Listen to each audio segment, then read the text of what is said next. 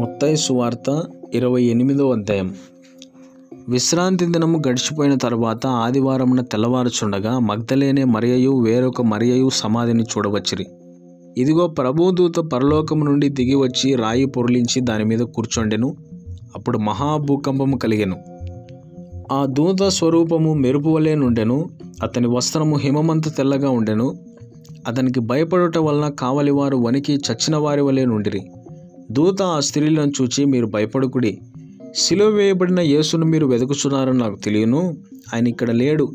తాను చెప్పినట్టే ఆయన లేచి ఉన్నాడు. రండి. ప్రభువు పండుకొనిన స్థలమును చూచి.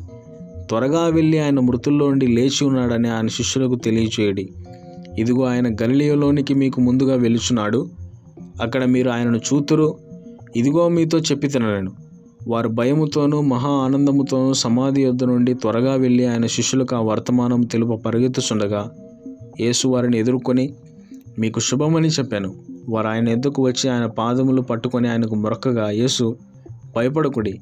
మీరు వెళ్ళి నా సహోదరులు గలిలియకు వెళ్ళవలననియు వారు అక్కడ నన్ను చూతురనియు వారికి తెలుపుడనను.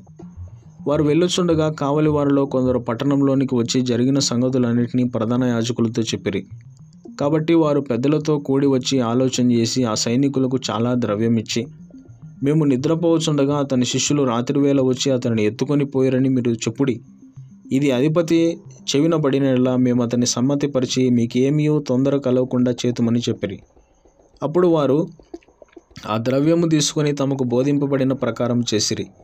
ఈ మాట యూదులలో వ్యాపించి నేటి వరకు ప్రసిద్ధమై ఉన్నది పదనొకొండు మంది శిష్యులు యేసు తమకు నిర్ణయించిన గలిలోని కొండకు వెళ్ళిరి.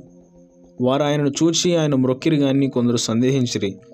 అయితే యేసు వారి యొద్దకు వచ్చి పరలోకమందును భూమి మీదను నాకు సర్వాధికారం ఇవ్వబడి ఉన్నది. కాబట్టి మీరు వెళ్ళి సమస్త జనులను శిష్యులుగా చేయుడి.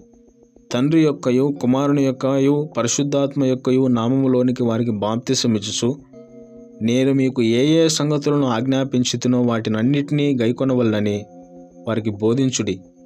ఇదిగో నేను యుగ సమాప్తి వరకు సదాకాలము మీతో కూడా ఉన్నానని వారితో చెప్పాను.